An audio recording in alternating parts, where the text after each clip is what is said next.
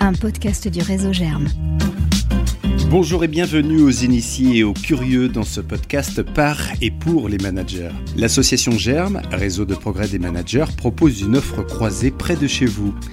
Deux cycles de formation inspirants, Germe destiné aux managers et cadres dirigeants, et Émergence pour les managers de proximité. Germe, ce sont aussi des événements apprenants et des outils innovants.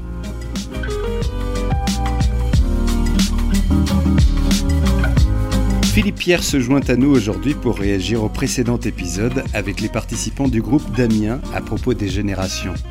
Philippe a été DRH, il est sociologue et il intervient au sein de Germe depuis 2008. Il s'intéresse notamment à l'attractivité et à la fidélisation des talents de tous les âges. La graine inspirante, un podcast du réseau Germe. Bonjour Philippe. Oui, bonjour David. Merci d'être avec nous euh, pour euh, compléter euh, cette discussion. Que t'inspire cette discussion de participants à Amiens? Bah, Écoute, beaucoup de, beaucoup de richesse, beaucoup de, dynamisme dans cette discussion. la première chose, c'est que quand on parle d'intergénérationnel, il me semble important pour le manager, qui est au cœur en fait de la dynamique germe, de, de pratiquer ce que j'appelle l'étonnement volontaire. Un manager, c'est quelqu'un qui crée un espace de parole et même des espaces de parole, tu vois David, pour s'entendre dire mm. des choses qu'il n'a pas réellement envie d'entendre. Et ça, cette pratique de l'étonnement volontaire, je pense qu'elle elle est nécessaire quand on évoque les différences, mais aussi les ressemblances entre jeunes et moins jeunes. Elle invite à, à deux choses. La suspension de jugement. Je me souviens quand j'étais DRH euh, d'un jeune qui m'avait demandé est-ce qu'on doit être là tous les jours alors qu'il venait en CDI. J'ai failli y avoir une attaque cardiaque. La suspension de jugement. Surtout qu'il avait ajouté est-ce qu'on s'amuse dans votre entreprise? Alors là, tu vois, c'était quand même trop. Euh, c'était pas encore imaginable à l'époque? Bah écoute, il, était, il, est, il avait 15 ans d'avance. En quelque sorte, il, il, était signe avant-coureur d'une société qui émerge. Et, et la deuxième chose, c'est distancier son regard. Et on ne peut le faire qu'avec euh, avec de belles rencontres et puis avec quelques outils concrets de management. Oh, je t'en donne un euh, auquel je crois beaucoup parce que je le pratique depuis longtemps et, et je sais que dans le réseau, en fait, beaucoup de managers l'utilisent aussi. C'est la note d'étonnement, mais tu vois pas de façon conventionnelle avec des mots parce que ça ça favorise toujours les bons élèves, ceux qui ont la syntaxe. Non, non, non, non. Avec des images. Quelles sont les cinq images qui illustre ton étonnement, toi qui as rejoint nos équipes et on a la chance de travailler avec toi, qui, euh, qui vont pouvoir en fait illustrer ce que tu penses de nous, la manière dont tu nous vois, la façon dont tu nous regardes. Et vous donner comme ça une petite demi-heure au départ, c'est très riche, une petite demi-heure pour pouvoir en fait décoder, décrypter ce que cette personne, jeune ou moins jeune, peut ressentir quand elle intègre nos équipes. Mmh. Voilà un exemple concret, tu vois David, de cette création d'espaces apprenants, c'est-à-dire en fait d'espaces dans lesquels on s'enquiert d'un avis qui nous mm. percute dans notre rapport au temps, notre rapport à l'espace, dans notre rapport à l'autorité. Comment est-ce qu'on apprend à suspendre son jugement? Ah, c'est une, euh, c'est une morale presque de la volonté. Euh, quand ce jeune m'avait demandé est-ce qu'on doit être là tous les jours, euh, je lui avais répondu, ici on travaille 5 jours sur 7, le sixième et le septième on réfléchit à ce qu'on fait. Alors tu imagines David, ça n'avait pas créé chez lui de désir agissant. Rassure-moi, tu as changé depuis Oui, mais alors du coup j'ai changé par, euh, par, le fait, notamment en recrutement, notamment en recrutement en fait, euh, de marcher avec la personne que tu, que tu accueilles. Parce que quand tu marches avec quelqu'un, un jeune notamment, qui peut être impressionné en fait par par l'acte de recrutement, par ton bureau, par l'enjeu. Euh, ton corps se met en mouvement, donc tu élargis ton champ de conscience. Tu peux accéder du coup à une vérité plus large. Puis la personne se sent mieux parce qu'elle passe avec toi de la convivialité à une forme euh, d'intimité. Et donc, comment on peut suspendre son jugement par des choses assez simples en management, et notamment en recrutement? Jamais en un seul lieu physique, il faut marcher pour découvrir. Jamais en une seule fois revoir la personne au moins une deuxième fois pour l'appréhender sous un autre angle, ce qu'on va appeler en management le faisceau d'indices, et jamais tout seul, euh, ce que nous évoquions au tout début de nos échanges sur la belle rencontre. Et ce triptyque fonctionne très bien si on veut passer de la convivialité à l'intimité. C'est un peu la même chose quand on, découvre une œuvre d'art dans un musée, hein. on se déplace dans la pièce, on en parle à quelqu'un qu'on apprécie, on revient la voir. En mettant à distance finalement ces, euh, ah oui. ces premiers émois. Oui, ça c'est tout à fait vrai. Ne jamais faire confiance à ce qu'on ressent quand on le ressent, les premiers émois. Euh, Prenons-les, ces premiers émois, comme une gare de départ d'un voyage.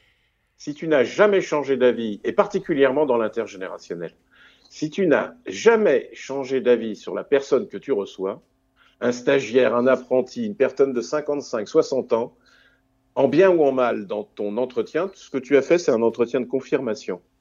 Dans l'intergénérationnel, il s'agit d'explorer. Et donc l'intuition, il faut l'accueillir, c'est quelque chose de fondamental. La bonne première ou la bonne mauvaise impression, prenons-les comme des, des gardes de départ d'un voyage apprenant. L'essentiel, c'est d'avoir cheminé. Et pas des certitudes. on, entend, on entend à tous les coins de rue, de toute façon, tout se passe dans les 30 euh, premières secondes, les 40 premiers mots, les deux premières minutes, chacun a sa, ah, sa théorie là-dessus, euh, comme si c'était, euh, comme si tout se faisait dès le départ. Je crois l'inverse. Je crois que le talent est souvent caché et les compétences sont souvent inattendues.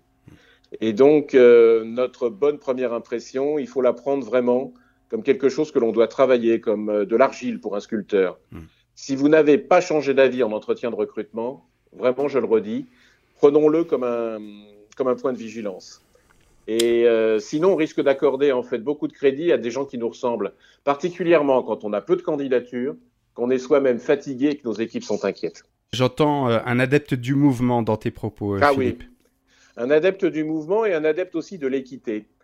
Euh, ne pas confondre égalitarisme et équité. Oui, c'est ton deuxième point. C'est mon deuxième point. Parce que l'égalitarisme, en fait, euh, c'est le piège. Donner la même chose à chacun, quelles que soient les situations et le mérite consenti. Je pense que plus on est soi-même euh, en situation de jeune manager qui démarre, bah, on a envie en fait un peu de faire plaisir à tout le monde. C'est un peu logique parce qu'on prend ses marques. C'est un vrai piège qui peut se refermer sur nous c'est le piège du nivellement. Et euh, je crois, moi, que si on veut être euh, dans la bonne perspective managériale, quand on, on, anime des équipes avec des jeunes et des moins jeunes, il faut pratiquer l'équité, et j'en donne une définition, identifier et assumer des différences dans nos équipes qui profitent à tous. Un manager, c'est quelqu'un qui marque des différences, particulièrement dans ce contexte de, de crise sanitaire, dans ce contexte d'inquiétude géopolitique, dans ce contexte de turbulence forte. Et donc ça, c'est mon deuxième point, David, oui, tu as raison. Ne pas confondre égalitarisme, le nivellement, et l'équité, la perspective d'une justice qu'on assume. Mais la, justice à l'égard de quoi euh, En considérant que euh, les jeunes sont euh, ceux-ci et les plus anciens sont ceux-là, et, ça m'inspire cette question, les catégories X, Y et aujourd'hui Z, qu'est-ce qu'elles nous disent de la réalité sociale? Ces catégories, en fait, il faut les prendre comme un décalque. J'aime beaucoup cette idée, en fait, de quand on veut comprendre autour de soi la réalité sociale ou le fonctionnement de notre équipe, je crois de plus en plus, en fait, au fait de se pouvoir de se pourvoir de grilles de compréhension, ce que j'appelle des calques. Il y a le calque de l'âge biologique, il y a le calque euh, de l'ordre dans une fratrie, si on est l'aîné, le cadet, il y a le calque du bassin d'emploi, il y a le calque des systèmes de pensée, des croyances religieuses éventuelles, du genre, des situations de handicap visibles ou invisibles. Et en fait, ce qui est magnifique, si on superpose les calques, il y a le caractère unique d'une personne. Et je crois que là, on est tout à fait d'ailleurs dans la philosophie de Germe. Euh, chercher à, à se pourvoir d'outils, certes, mais beaucoup plus que ça, essayer assez tôt, assez vite de regarder la boîte à outils avec la possibilité de changer d'outils. Et le plus important, au final, c'est ce que nous allons appeler ensemble le sens du bricolage. Et le calque de l'expérience et de l'histoire, du récit de, chaque personne. Donc, euh, oui. donc, ce que tu ah dis, c'est une multitude titanesque d'ingrédients qui font la singularité de la personne à laquelle le manager doit se mettre à la portée. Oui, c'est tout à fait ça. En fait, se mettre à la portée, c'est une posture d'accueil. Et ça, ça renvoie à l'étonnement volontaire. Suspendre son jugement, distancier son regard. Puis après, si tu veux travailler avec quelqu'un qui ne te ressemble pas tout à fait, et tout est dans le tout à fait, eh bien, ce qu'il faut faire, en fait, c'est euh, essayer de lui expliquer à tes yeux comment toi tu fonctionnes. Et euh, souvent, quand euh, j'ai la chance de travailler, et je le fais souvent avec des managers, des dirigeants, je leur pose deux questions. Quelles sont les cinq raisons de venir dans ton équipe qui existe peu ou pas dans l'équipe d'à côté. Savoir se connaître pour parler de nos forces.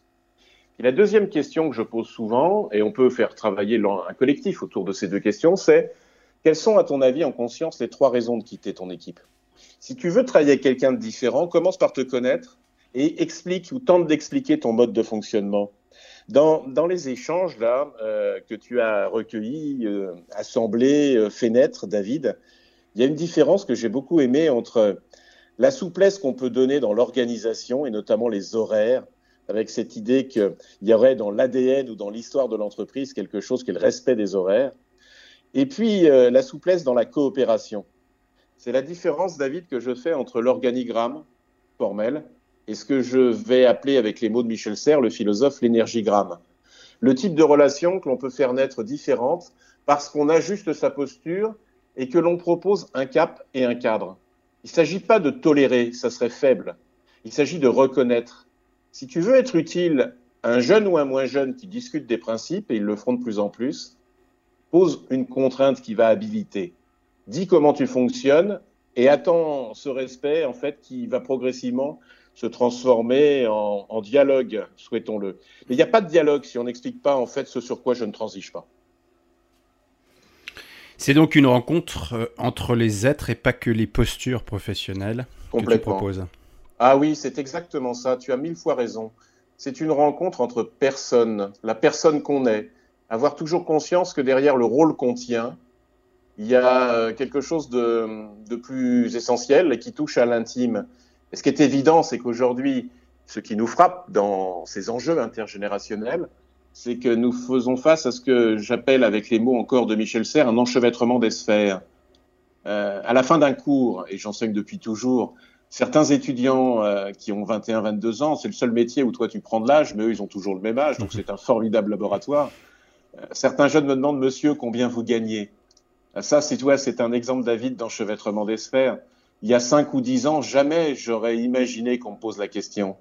Mmh. Et en fait, il s'agit de bien comprendre la question. C'est pas euh, inconvenant, non. C'est la volonté chez beaucoup de ces jeunes de co-construire un projet de vie avec quelqu'un de plus âgé qui peut avoir, je le crois, un peu d'expérience. Hmm. Et donc, le mot fort, là, en t'écoutant aussi et en, en conversant, c'est la co-construction. Et la co-construction, c'est pas la tolérance. La tolérance, c'est fade, c'est faible. C'est la reconnaissance. C'est savoir, en fait, se connaître davantage. Et ça, c'est toute, à mon avis, toute la dynamique germe et pouvoir en fait expliquer ensuite avec cette volonté aussi hein, euh, de se transformer. Hmm. Une dernière question pour la route, euh, Philippe? Oui, avec plaisir. Tu parlais du rapport à l'argent il y a quelques instants, ouais. qui était tabou il y a une dizaine, une quinzaine d'années. Alors, qu'est-ce qui... Allez, on va faire un petit peu de prospectif. Qu'est-ce qui sera de moins en moins tabou? Qu'est-ce qui, dans dix ans, ne sera plus tabou du tout? Selon toi le, rapport à l'argent, voilà, il y a plein de choses dans ce que tu évoques. Euh, quand j'étais DRH il y a une quinzaine d'années, si je voyais quelqu'un rentrer dans mon bureau et que je pressentais qu'il voulait me parler d'argent, j'avais tendance à lui dire à l'époque, t'inquiète pas, ça viendra. C'est te dire si aujourd'hui je serais en décalage. Hein. euh, en fait, qu'est-ce qui ne sera pas tabou demain? Bah, Je pense qu'il y a des éléments autour de nos choix de vie, nos orientations, nos trajectoires. Euh, la manière dont on veut cultiver euh, différentes facettes de son identité. Ça, je crois que ça sera de moins en moins tabou. Et puis, beaucoup de jeunes, ça je l'observe aussi euh, comme un signe, commencent parfois une journée de travail en fait en nous parlant de ce qu'ils ont sur le cœur, de ce qui les préoccupe, euh, sur le champ politique. Moi, jamais je fais ça. Et ça, c'est une évolution. Moi, je suis quelqu'un qui a vécu et sa vie en pelure d'oignon. C'est-à-dire, j'ai mis de côté la personne que je suis, mes émotions, mes sentiments, et le rôle que je tiens. Les temps demain, pour te répondre, seront davantage à l'enchevêtrement des sphères. je te répondrai aussi avec une deuxième formule, c'est le renversement de la présomption de compétence.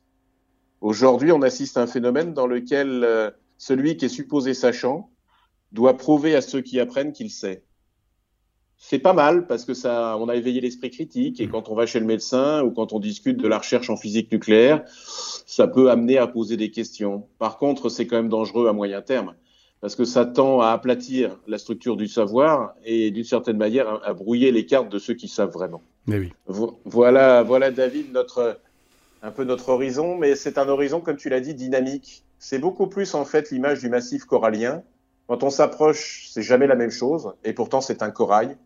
C'est beaucoup plus que, que quelque chose dont on va être sûr. Quoi. La certitude, non, il faut la questionner sans cesse. Hmm. Merci beaucoup Philippe, c'était très apprenant, c'était réjouissant à la fois. Oui, réjouissant. Il faut faire preuve d'un optimisme de combat, cher à Michel Serre. Merci beaucoup, David. Et à bientôt euh, pour une interview en marchant, alors. Avec plaisir. Oui, oui. Euh, on va cheminer et on va continuer de converser.